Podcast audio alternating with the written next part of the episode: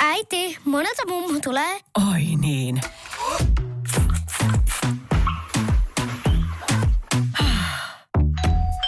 Helpolla puhdasta. Luonnollisesti. Kiilto. Aito koti vetää puoleensa. Tämä on Radionovan liikennegrilli. Sinä kysyt ja kysymys grillissä tirisee liikennegurumme Jussi Pohjonen. Lähetä oma liikenteeseen liittyvä probleemasi Radionova liikenteessä ohjelmaan osoitteessa radionova.fi tai Whatsappilla plus 358 108 06000. Useimpia meistä ärsyttää suunnattomasti niin sanotut puskurissa kiinni roikkujat, kirjoittaa kuulijamme ja jatkaa. Saanko oman ärsyyntymisen ilmaista takana ajavalle pesemällä oman ajoneuvoni tuulilasin tai ajovalot, jolloin takana tuleva saa myös osuutensa pesuvesisuihkusta? Vai onko tarpeeton tuulilasin pesy, pesu kielletty, kysyy nimimerkki Värjätty Korkki.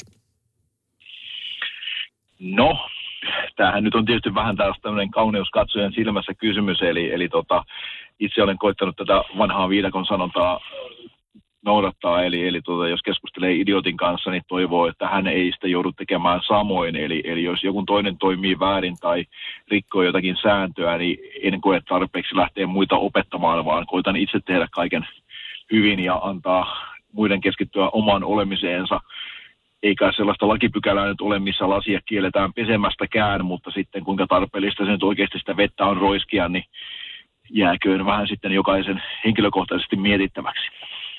No niin, se. Sieltä tuli selkeä vastaus. Ei kiellettyä, mutta ei välttämättä ihan tarpeellistakaan joka kerta. Niin, muistan kyllä kaverit, jotka aikanaan vanhan 600 Fiatin pohjaan porasivat reijän ja laittoivat sinne tippakannun ja tippakannulla ruikkivat öljyä kuumalle pakoputkelle, jolloin tämä takana tuleva savustui, mutta se alkaa olemaan nyt kyllä jo vähän niin kuin liian paljon niin kuin viitselejäisyyttä ja vähän jo korkeampaa matematiikkaa, joten en missään tapauksessa tätä voi suositella. No hyvä, että et annoit kuitenkin. Niin, annoin Ihan tähän kiinnostavan vinkin. No niin, mennään, mennään eteenpäin, ettei jäädä näihin äh, kepposiin.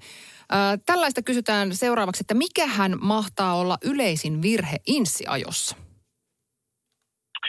No tuota, nykyään insi-ajossa, kun mennään tämmöisen kokonaisarvostelun kautta, eli siellä ei varsinaisesti niin tämmöisiä virheitä listailla eikä tehdä sellaista, vaan tämä kuljettajatutkinnon vastaanottaja katsoo sitä kokonaisuutta ja, ja millä tavalla se auton hallinta ja kuljettajan oman tilan hallinta ja liikennesääntöjen tuntemus ja kaikki muut ovat. Eli, eli, eli tämmöistä vikalistasta ollaan niin kuin pyritty pääsemään pois – että varmaan sellaista yhtä yksittäistä ei voi nyt sanoa, mutta kyllähän aika yleisiä sillä tietysti tämmöiset havaintovirheet ovat, että esimerkiksi ajetaan vaikkapa kolmea takaa toisen eteen tai, tai edetään siihen tilanteeseen, että tämä kuljettajatutkinnon vastaanottaja joutuu sitä apumiehen jarrupoliinta painamaan, niin ne nyt varmasti aina johtavat siihen hylkäämiseen sitten, mutta tuota, tosiaan niin vikalistaa ei kerätä, vaan mennään kokonaisarvostelun kautta ja joko se on hyvä tai se on huono, mutta tuota, siltä väliltä jotakin se aina tahtoo olla.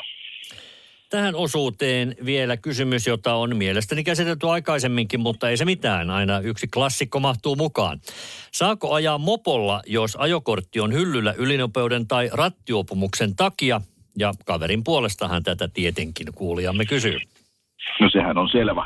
Tämähän on tietysti nyt tämmöinen ikäsidonnainen kysymys, että jos on syntynyt ennen ensimmäinen ensimmäistä 85, eli on sitä saapumiserää, joka on aikanaan saanut mopon ajo-oikeuden pelkästään iän perusteella, niin silloin voi ajaa kaksipyöräisellä mopolla, mutta jos on tämmöinen niin sanottu jonne-sukupolvia, niin sitten ei saa mopollakaan ajaa, koska se vaatii voimassa olevan ajokortin eikä ikä pelkästään riitä. Siis onko tämä ikäkysymys vai kysymys siitä, että milloin on ajokortin suorittanut?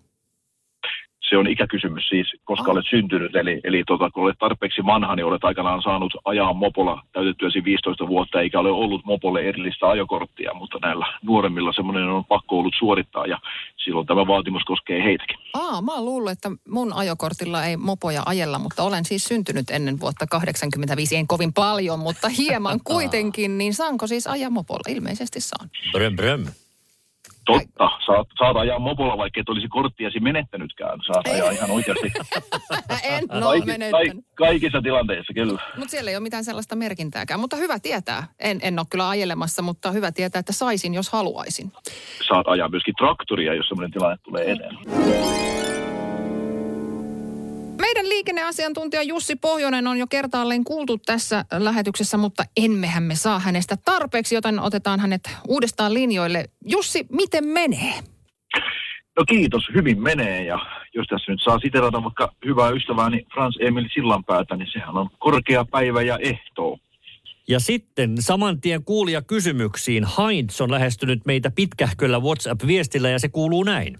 Kun on kävelyllä kävelytiellä ja koira mukana, niin takaata tulee kovaa ja äänettömästi pyöräilijä tai skuutti, niin kohdalla koira säikähtää ja saattaa hypätä pyöräilijän tai skuutin eteen tai tien yli, jolloin takaa tuleva saattaa kaatua remmiin tai koiraan. Kuka on vastuussa, jos tulee ruhjeita jommalle kummalle, kun eivät soita kelloa varoittaakseen? Monta läheltä piti tilannetta ollut. No joo, kyllähän tässä vähän taitaa äänestyspäätökseen mennä, eli kyllä syytä voi laittaa molemmille, eli kyllä lemmikin taluttajankin pitää hallita ja vastata siitä, että se lemmikki ei pääse aiheuttamaan mitään vaaratilannetta, eli esimerkiksi näin pitkää hihnaa ei saisi pitää, että se pystyy sitten yllättäen ja pyytämättä se lemmikki vaikka vetämään sinne toiselle puolelle väylää ja tekemään tällaisen esteen tai jotakin muuta vastaavaa.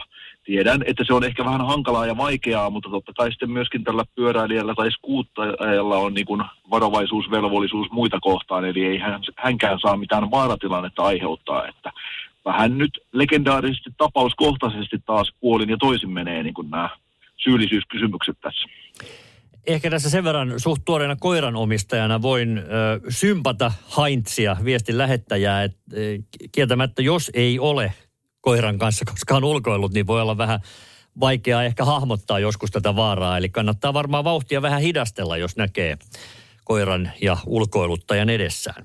Totta kai, mutta myöskin sitten toisaalta sen koiran omistajan kannattaa ehkä semmoiset suhteellisen rauhalliset väylät ja etenkin pentukoiran ollessa kyseessä, niin melko rauhallisille paikoille mennä ja totutella pikkuhiljaa liikenteeseen ja muihin kanssakulkijoihin. Luonnollisesti näin, kyllä. No, mutta vaikka tästäkin jo kehkeytyy laajahko keskustelu, niin tästä seuraavasta sitten ehkä sitäkin laajempi.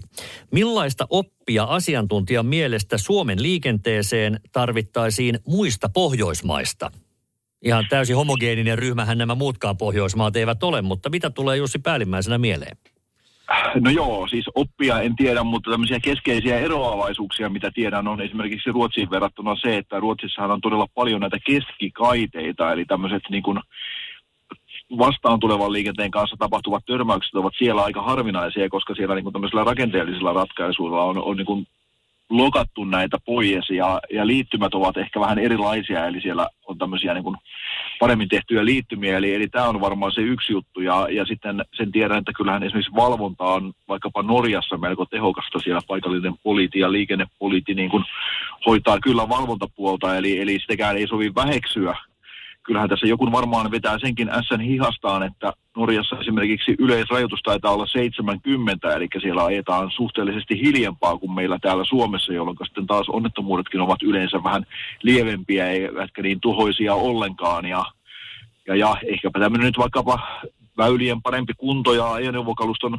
tuoreempi ikä ja kaikkia muita, mitä näissä muissa Pohjoismaissa on, niin onhan tässä monta pointtia, mitä voidaan tänne meillekin tuoda. Yksi asia, mikä vääjäämättä tietysti tulee mieleen, on se, että varallisuuden osalta muut Pohjoismaat porskuttavat eteenpäin ja Suomi polkee paikallaan ja näin ollen varmaan meillä sitä jakovaraakin teiden kunnossapitoon ja keskikaiteiden rakentamiseen ja muuhun on niukemmin, mutta ö, ehkä kaikki ei myöskään aina vaadi rahaa. Ei, mutta tietysti voisin, jos vielä jotakin saisi ottaa, niin ottaisin vaikka Tanskan ilmasto-olosuhteet tänne meille, niin sitten ei ole talvi, ja lumiongelmia välttämättä niin paljon. No ilmastonmuutos aika ajoin pitää jo tästä huolen. Jussi, kiitoksia. Me palaamme asiaan taas, kun liikennegrilliä kuumennellaan ylihuomenna. Näin toimitaan. Radio Novan liikennegrilli. Lähetä kysymyksesi osoitteessa radionova.fi tai Whatsappilla plus 358 108 06000. on yksi pieni juttu, joka keikkuu Ikean myyntitilastojen kärjessä vuodesta toiseen. Se on Ikeaa parhaimmillaan, sillä se antaa jokaiselle tilaisuuden nauttia hyvästä designista edullisesti. Pyörykkähän se. Tervetuloa viettämään pyörykkäperjantaita Ikeaan. Silloin saat kaikki pyörykkäannokset puoleen hintaan. Ikea.